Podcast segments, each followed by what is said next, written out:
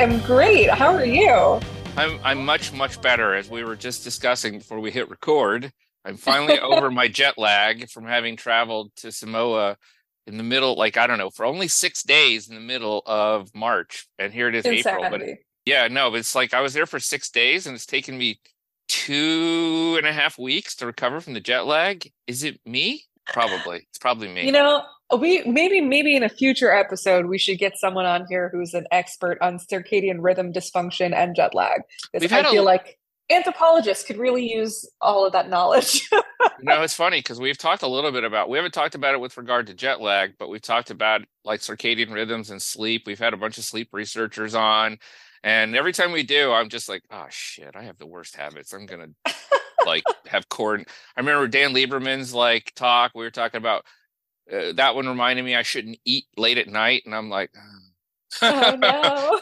and another one though, you know, every single one of these is like, oh man, I'm doing everything wrong. But I'm 50, so am I going to change now? Okay, I'm not 50, I'm 52. But anyway, something like that. It makes jet lag hard. And, and you were just saying how unlikely you would be to travel to like India or something for less than six days. Yeah, I mean, it is yeah. sort of insane.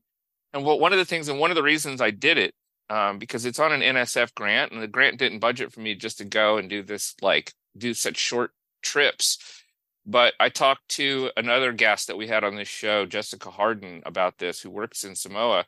And she was like, you know, communicating with your local collaborators and and developing these relationships can't really be done well via email and Zoom. And we owe it Absolutely. to them not just to sort of share our resources, but to to not helicopter in and out, uh, which you know, and and so sometimes what that means is we've just got to go spend the money and and get and give our give them FaceTime um, with us so that we all have the opportunity to hear what each other are thinking, have time away from that to think about it, come back mm-hmm. together, talk about it, and then make plans.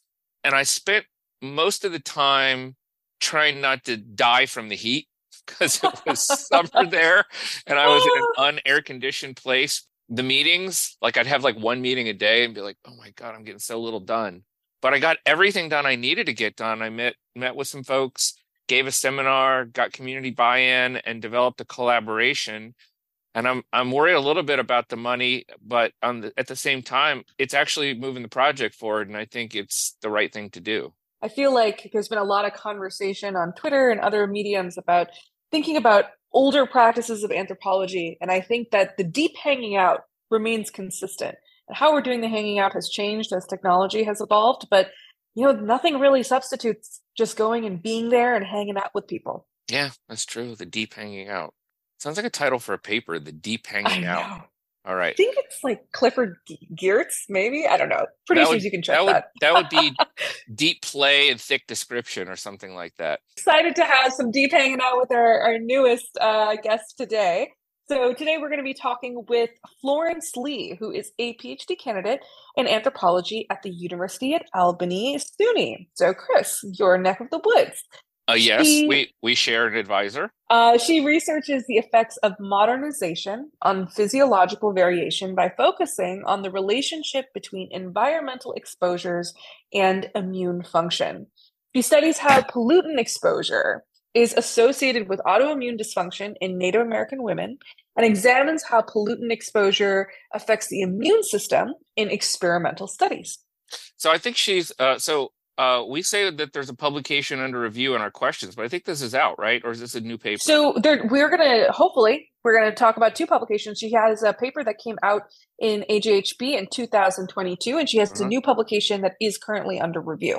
Gotcha. So hopefully we can get her to talk about both of those excellent publications. Looks like there's some very uh, fun chemicals that we'll be talking about here um, with the Akwesasne Mohawk women. Well done. You got the pronunciation just right. Yeah. So uh, Larry Schell, uh, her advisor, my advisor, studies persistent organic pollutants and how those impact health. Uh, he's been working with the you know, working with, and this is a good, this is why I say this because Larry taught me this, working with the Akwesasne Mohawk Nation to develop and and do all of the research design and data collection. So this is new research, uh, new data they've collected since I graduated. I graduated in 2009, and it looks like from the paper that these data have been collected. And I want to note that the co-authors are both Larry Schell, the Akwesasne Mohawk Nation, and Mia Gallo, who's been working for Larry for a long time, also got a PhD with him, trained me. So props to Mia. Let us let's bring in Flo.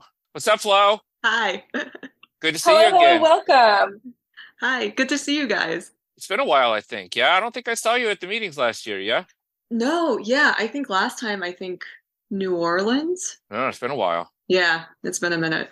I and I and I never noticed this till right now, but I think it's super cool. Your email is flee to flee, flee, flee to Albany. I'm I'm I'm yeah, and I'm Flea too, so I'm wondering who Flea one is. I know, that's exactly what I was thinking too. I was like, who's the flea flea to Albany? There's probably a flea, a flea one to Albany, but yeah. you're but you get the two, which is perfect. So you every time you have to go back to school, you flee to Albany. Yeah. So welcome to the podcast. It's long overdue. yeah, thank you. Thank you for having me. And it's actually, I realized the first time, although we've had Larry on once and we've had Liz on twice, can't think of if we've had other Albany folks on. But, you know, I, I studied with Larry too and do, and I was trained by Mia, but I never got involved in the persistent organic pollutants research. Um, so it's, we've never actually had the opportunity to talk about this, I think, on the podcast, even though I talk about this research when I teach human biology every single semester. Oh, awesome. But we always start in a different way. First, we want to start like we're acting like all familiar, but like you guys haven't met yet. Yes, yeah, hi. this is the first time. I'm so excited to chat with you today. yeah, me too. I'm glad I get to see you face to face. Yes. I want to know how you got into anthropology. So, you know, what was your journey? What was your trajectory? How did you get into this work? Like, how did you find yourself here? Oh yeah. So I this is this is my dog Nausicaa. Um, even though I have headphones on, I'm pretty sure she hears other people talking. Amazing. So she's excited to have the opportunity to be pet. She's a good possible. is girl. this, She's such is a good this, girl. Uh, the name deriving from the Odyssey, Nausicaa? Um, from the Ghibli movie Nausicaa Valley of the Wind. Oh, okay. Okay. We're big fans of Miyazaki movies and Lord of the Rings. I have two cats actually that's uh, named Merry and Pippin. Oh my gosh. Excellent. Um, so, but back to your question, the reason that I got into anthropology, I, I think it was in college, and I, I've never heard about anthropology. I don't think I've ever met an anthropologist. So I think I originally took my first anthro class because it fit into my schedule at the time. Um, I heard good things about the professor, and I really enjoyed the class. I think we had a guest speaker who was a forensic anthropologist. and where was this? Where'd you go? Uh? Mi- Michigan State. Michigan State had a very big forensic anthro program, and one of the guest speakers, he would talk about his cases and why he got into forensic anthropology. And I thought that was really cool. And that was also the time period where um, Bones, the TV show, was on. And I'm showing my age a little bit because I'm pretty sure Bones has been off the air for years. So I, I watched a TV show, I took the class, I thought it was cool, uh, and I took more anthropology courses. And I really liked the perspective, the anthropological perspective about understanding the relationship between biology and culture and how that can affect health outcomes. And that's part of the reason why I'm doing my research now is because I'm still really interested in that relationship. I think I got more into environmental exposures and the immune system. I think just from hearing a lot of stuff about pollutant exposures and how it can affect your health, and that's sort of how I started my trajectory. Is that how you found uh, Albany? And and Exactly. so you went there on purpose to work with him. And this is no slight to him because he's been one of the hugest influences on my career. But I I went because there was a nearby program that had biocultural anthropology that I could commute to, and it was it was close enough. But I'd never heard of any of this this stuff. But one of the things I also wanted to comment on is is is bones, right? Like so many students have come to us yes. In the when I was in grad school, this was my age, it was Indiana Jones. And then when I started teaching, it was Bones. And now that it's off the air, I'm like, we need another bad show out there Right. to bring people to anthropology because it works. So, you know, I am curious about, you know, you got interested in in the environmental aspects of it, but how did you get involved with working with the Akwesasne Mohawk women? So I know that it sounds like Larry's been working with Akwesasne Mohawk Nation for a very long time, but the and I we have more questions later talking about you know the relationships formed with Native American partnerships and how that works and how we can potentially use that as a model up for anthropologists moving forward. But what was your personal experience been like working mm. with that with that group? So largely so online so a lot lots of emails and a lot of the data collection a lot of the research that i'm working the data itself that i'm working on now it was collected a while back when the community partnership model sort of first began. And it's really been just communicating my research and sort of sending off my results the manuscript things like that to Akwesasne task force on the environment having them look it over see if it's cool um, if not like if there's anything i could change repeat pretty much. So uh, this is one of the things i learned from being a grad student there at albany as well and that i'm i'm increasingly uh, waking up to is is how we're transitioning from sort of thinking of our institutions as like the first line of like where we vet our research to like wait no we should actually be working with the community first to make sure this is something that they support and approve of. And I know from his presentations and and, and working side by side there with Mia Gallo, who I think did some of the data collection yeah. here, that that the Akwesasne have strong strong beliefs and research acumen and and have really been central in the development of this project and it has actually taken me a while to come around because I think some of the fear as a grad student or a new professor is that we don't want to be told we, we've come up with an idea, it's been approved by our institution, and then we're kind of afraid that the the community won't be into it. So we sort of push it out there anyway. And I actually had this sort of experience in Samoa where I was talking to someone and I was like talking about I was already there, you know, I'm there and I'm saying, Oh, you know, are we going to be able to do this research? Is are you guys still okay with it? And he was kind of looking at me and he's like, I guess you're going to do what you're going to do. And I'm like, I don't know what that means. Does that mean I'm being pushy and pushing myself in and like you don't want to say no or right? So I think all of that, how you got there, what are you going to take away from that sort of how you develop that relationship with them in your future work? I guess that's sort of what, what I'm leading up to. I have learned a lot about like making and maintaining relationships with community members um, just from working with Larry and working with the Akwesasne Task Force on the Environment. And it's really opened my eyes to the amount of just time and effort that's put in into just like starting the relationship and just maintaining it. And especially with the history with outside researchers and members of the Akwesasne, you know, way way back when. I say way back when, but I think it was 70s, 80s, so not that long ago comparatively. It, it would be the case where researchers, outside scientists would come in and they would have these preconceived ideas of what the research should be and how it should take place with no input from community members at all. And then they would sort of just do their thing, collect samples, get data, and then just book it. They would just leave.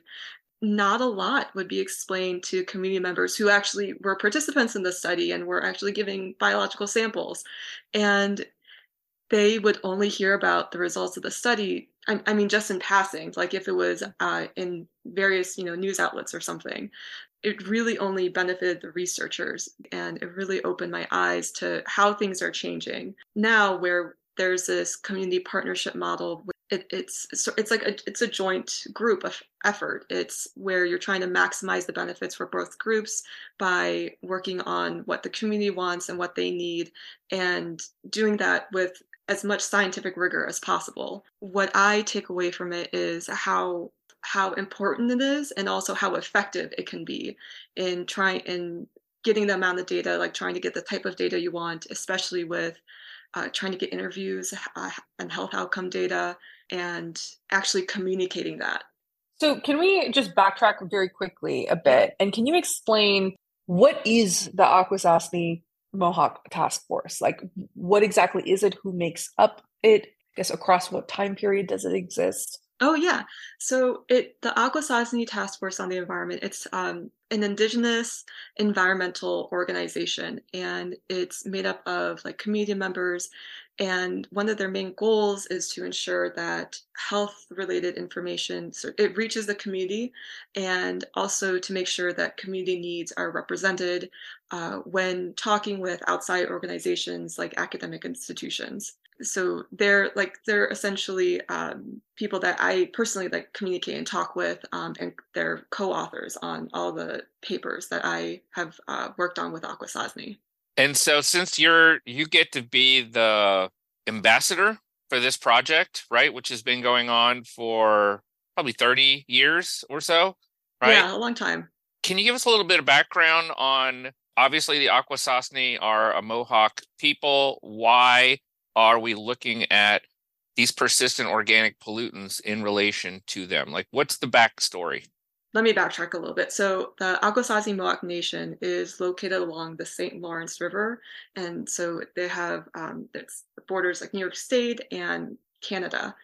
And around the 1900s, there was some development going on to use the St. Lawrence River as uh, as a cheaper source of hydroelectricity.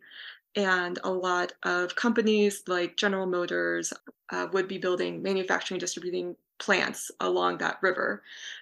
After it was all set up, people started to realize that the uh, surrounding wildlife and the land was not as it should be. It wasn't as healthy as it was. And it turns out that there were some waste byproducts that were sort of being dumped into like the river or the land and it would seep in and seep into the land governed by the Akwesasne Mohawk Nation. That that's sort of how it all started. And it, it goes back to 1900s to the this kind of contamination and how it affect members of the Akwesasne Mohawk Nation. It's been a process, um, and I'm because the amount of the type of chemical pollution or environmental exposures. Uh, it was just a it was a legal and political struggle just to state that this was not normal and this was not happening before these plants came here to trying to figure out what to do about all these exposures that the community mm-hmm. was facing uh, and continue to face still for listeners who don't know I, I, I keep saying the word that i learned and I forget to define it. So persistent organic pollutants are pollutants that don't break down naturally in the environment. They tend to be uh, lipophilic. They like hang out in fat and then like bottom feeder, like catfish or stuff, eat eat it, and then they get eaten up the food chain. And so the Akwesasne themselves were then finding themselves contaminated and it was having birth defects and uh, so a lot of the previous research that i am familiar with is on looking at growth and cognitive development but what's really interesting is what is what you're doing. So your your forthcoming dissertation, and I assume the articles that you're you're working on here are looking at the relationship between the pollutant exposure and autoimmune disease, which is, as we know, epidemic. Um, my wife has autoimmune disease. I know tons of people with autoimmune disease. And then you have a, a couple papers. One is coming out, but one that's just been published in the American Journal of Human Biology called associations between autoimmune dysfunction and pollutants in the Akwesasne Mohawk women. DDT and and PCBs. PCBs. I, I can't say the chemical names, so I'm going to say the abbreviations. That's so, perfectly fine. so can you can you then unpack then a little bit more about what these pollutants do and talk about the the findings? So they're both persistent organic pollutants, and DDT was originally formulated as a pesticide to combat malaria uh, very effective, but they found that it also caused a lot of adverse health effects in humans and in wildlife. Actually, there was a study that was done a while back that they found that DDT exposure affected the bald eagle population. It caused eggshell thing, which led to a decrease in the bald eagle population. And uh, so DDT was a pesticide. It's banned in the US. Uh, it's been banned since the 70s one of the health effects is it's a possible human carcinogen, and there's also a lot of immune related effects that we're still trying to figure out. Similar to PCBs, that are also persistent organic pollutants, they are man made chemicals, and there are 209 different congeners or types of PCBs, depending on the number of chlorine atoms and the location of those uh, in the PCB molecule. And they're typically used in industrial products, but they they can also be found in everyday things like paint or window caulking. They're good insulators.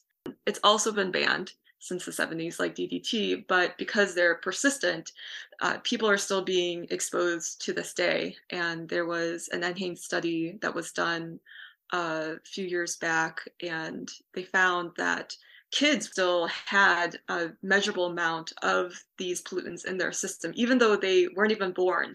You know, the pollutants were banned. So it's something that we still see to this day. I know that there's been like a lot of conversation about, you know, like don't put plastics, don't put Tupperware in the dishwasher, things like that because of PCBs. Like you can get water bottles and they have like the stamp that says like no PCB. So it's it is it is pervasive in the consumer world, but not everyone really understands what it means and what it actually does to human bodies. I think that's a different chemical, but same principle.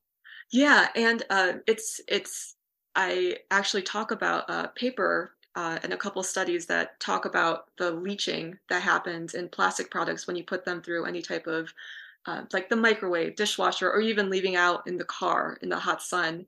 It's one of the things that seems very eye-opening to students and to people in general when they find out that you can't like you shouldn't microwave your plastic because you might be getting exposed to these endocrine disruptors that can affect your health or reproductive outcomes. It's it's always a good reminder to me uh, to someone who's just been examining like studying this for such a long time that there's still a way to communicate how these endocrine disruptors or these pollutants can be so pervasive even in everyday life so then in this study, there were new samples taken. So when I was there, like there were a lot of measurements taken, but it looks like there was new data collected. I think it was between 2009 and 2013, yes. something like that. So serum blood samples. Who were the participants? Who were we looking at? Was it kids, uh, adults? Uh, it was women, Akwesasne Mohawk women. The actual aim of that particular study was to examine the reproductive system and how exposure to these pollutants affected Mohawk women. Something else that was also collected was markers of immune dysfunction. So things like uh, thyroid peroxidase, antibodies, stuff like that was also taken as well around the same time. So there's two tables that I saw. One is looking at the relationship between I think the congeners and disease rates. And then there was like one significant correlation. And then when you added in like age and BMI, right? So there's some lifestyle factors. What did you find? Uh, found select PCB congeners about I want to say five PCB congeners and DDT were found to be significantly correlated with autoimmune dysfunction, which was an interesting finding because the PCBs were non dioxin like. So you usually hear more about dioxin like congeners. So there's a few differences between dioxin like and non dioxin like congeners. One of the differences is the biological pathway non dioxin like congeners can activate the aryl hydrocarbon receptor, think of it as a protein that can mediate toxicity. So if you activate that, then it could be related to immunotoxicity. So the non dioxin like congeners activate toxicity. Yes. So they amplify sort of like your body attacking itself. Yeah. Wow. I want to talk about how that is connected to your upcoming paper that is, I know it's currently under review about the anti thyroid peroxidase antibodies. Oh yeah, sure. It's actually um, doing this podcast came at the right time because I just got reviewer comments back. So that's that study. We found a statistical association between exposure to uh, PCB congener 33 and hexachlorobenzene, which is also a pesticide. It controls fungi that can affect wheat. And we found that PCB congener 33 and hexachlorobenzene, HCB for short, was related to elevated levels of thyroid peroxidase antibodies, which can be used as a marker for autoimmune thyroid disease. These are quite a number of various chemicals that are causing potentially like substantial problems to these individual bodies. How pervasive are these chemicals? Is it just because in this particular region that has this history of industrial action and industrial activity or is this something that we're probably seeing nationwide globally I, I do think that overall, chemical exposure is pervasive. Chemical pollutant exposures can travel through like air, water, what have you. So, right now, we're probably exposed to a dozen different chemicals and pollutants. But in particular, with members of the Akwesasne Mohawk Nation, they do have higher than normal levels of certain chemicals, including PCBs, because of the location of these toxic waste sites um, or like the manufacturing plants that dumped chemicals uh, into the water and into the land. So let's unpack that. What's the burden then for them? Like, what are the implications for them, not just in terms of having autoimmune disorder, but what are the consequences of having autoimmune disorder for the women in this community and for their community in general? It's a lot, I, I guess, in, in general. Uh, because autoimmune disease is so just getting it even diagnosed is so it takes such a long time and you need so many tests to even start doing that. Even then like you could start having symptoms before you can even get a clinical diagnosis. It could be painful and it could be long and that's even before diagnosis. So the burden of that i think is huge um, especially for because Native American communities are disproportionately affected by autoimmune disease and environmental exposures, pollutant exposures in general. So yeah, we we got these dual burdens. That's I wasn't clear since I've never been up there. Uh, what the community's like, what the resource availability is like. I'm I'm curious how this dual burden is is processed by the communities now. The kinds of healthcare that are accessed. I know in the United States, like you had mentioned, since the 70s, they're really cracking down on um, these kinds of chemicals because they have these huge, massive, terrible impacts on human bodies. And I know things are a little bit com- more complicated when you're working with with registered nations and the different laws that can go in different locations. I don't know if this is something that you've been working with, uh, being on the science end, but do you have any insight about legislature or practice? Do you have like even if you are not directly involved with it, do you have thoughts on how things should move forward? I do. I, I think there definitely can be more done. But so there was a huge trend about, about BPA being terrible for you. So you saw a lot of things saying BPA free or doesn't have any BPA. But then there were some studies that showed that even though these companies weren't using BPA, they use substitutes for BPA that could be just as harmful or even worse for you than BPA. And so I, I definitely think that like communicating to a more general audience, like doing this podcast, for example, uh, is really important to sort of get the word out that even if there's like marketing saying like this is safer for you, just try to think like is it really safer? Like what's the substitute that was used? in order to make this thing supposedly safer for you. I, I was going to ask if you had any recommendations in that regard, but what I want to ask is instead what what you're doing next, right? Like, are you on the verge of defending, and then do you have other projects in mind? So, like, what's next for Flo? I, I will be graduating this May, but um, thank you. Uh, hopefully that's happening. Um, I already bought my plane ticket. I'm in Michigan right now, so Um, what I would really like to look at is um, understanding biological pathways of how pollutant exposure affects the immune system. My dissertation work was about implementing an experimental study that was based off of the exposures that women from the Akwesasne Mohawk Nation experience and seeing that if I could see the biological mechanisms or a biological pathway in mice Unfortunately, it ended prematurely because of COVID. So my results are not great. Uh, but that's why I like to look into more, looking at biological pathways of how pollutant exposure affects the immune system. That's really cool stuff. Uh, also, as a fellow Michigander, yay, go oh, really? Michigan. oh, that's awesome. Um, yeah, I grew up. I grew up like right in one of the Detroit suburbs, so very familiar with the area. me too. That's awesome. I um, when I actually started going to grad school at Albany um, in upstate New York, we had like a, a, like a pizza party thing and i was the only person that put like ranch like i dipped my pizza in oh ranch. my gosh. and everyone looked at me so crazy. And like it was the weirdest thing to do and i didn't it's realize a yeah, it's a michigan thing. I'm totally judging you both right now. I saw you shaking your head but it's delicious. It, yes yes. You gotta have your pizza and ranch and your Vernors pop and you're yes, exactly. I don't I don't There's like a fetish with ranch in general. I my I fight with my kids. They put ranch on their buffalo wings, and I'm like, "Yo, blue cheese, man! What the hell?" That's okay. I- I'm a weirdo. I, I have my wings with sour cream. I don't think anyone does that.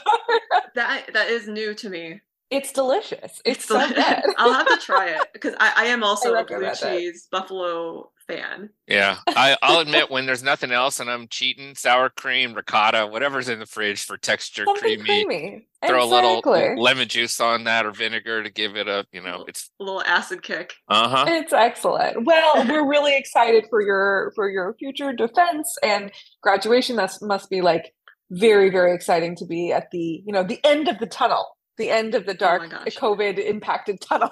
I, I'm I'm so thrilled, just beyond belief. I had so many gray hairs since the start of my graduate like of my just graduate school journey. I'm I'm excited. I'm ready to take coming off. out coming out the other end. Well, Yeah. are, are we going to be seeing you in Reno? Uh no, unfortunately not. But I, I think, but maybe LA the following year. we'll maybe yeah. yes. I think that LA is a little bit more attractive of a location. I'm I'm totally stoked to be having a conference in a casino. So you know, Oh all- my gosh! It- all good. And you know, you know that it's like a like a full full casino, like know. fully run casino. I don't I even just know what I'm presenting on. conference I. I just know where which which which which things I'm going to go party at. So, Do slots in the morning and then go straight to your talk right after. It'll be mm-hmm. great. yeah. yeah, multitask. I love so, it. well, when you're in LA, right? We want to we want to get the uh, HBA talent show going again. So, if you were to participate in HBA talent show, what would your talent be? I so I was actually hoping we wouldn't get to this question because I I was thinking about it was the hardest thing that I I thought about. I was like racking my brain. So I am spectacularly bad at racing video games. So you st- I like I'm at the starting line and like I start boop, dead. Like it's just instant. um It's a rare talent.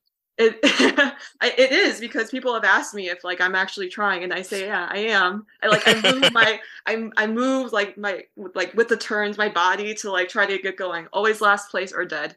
Um, But you can but you could drive a real car, I assume, right? I can I can. It's it's completely different Yeah. in real life. It is. I- No, I'm I'm not I'm not good at those games either. I don't think I die quite that quick, but yeah, I I could I can uh I feel could- like it would be a, a really fun activity to watch. We had- could have like a projector and a Yeah. screen, and you could be doing it. Just We like could have- stream it. exactly have Gi- people cheering. given the talent that I see the kids displaying, like you know, the the, the rest of us showing our ineptness would really entertain a lot of the younger Oh, generation on games. You know, uh, last night I went in, my kids playing the shooter game, and it's I it must have been Call of Duty or something. And somebody walks out and he he's shooting. He's like, "Yo, that dude like." He just got busted. And I'm like, well, he didn't even look at it. He just ran right out. He's like, you hear that? My dad doesn't even play this and he knows how to play the game better. And I'm like, I guarantee you, if I was actually playing, I would have run right into a wall, turned around, and you would have shot me. So, you know, I'm a big talker. I feel like that's exactly what I would have. I feel like I've done that. I played a, a game with my brother who's very good at video games. And I think I did exactly that. Just ran off somewhere, ran into a wall, died. And Uh-huh. he just looked at me and he said, What a noob. And I said, Excuse you. Yes, exactly. Yep. All those things. I, w- I would watch it. I would be very excited to watch this.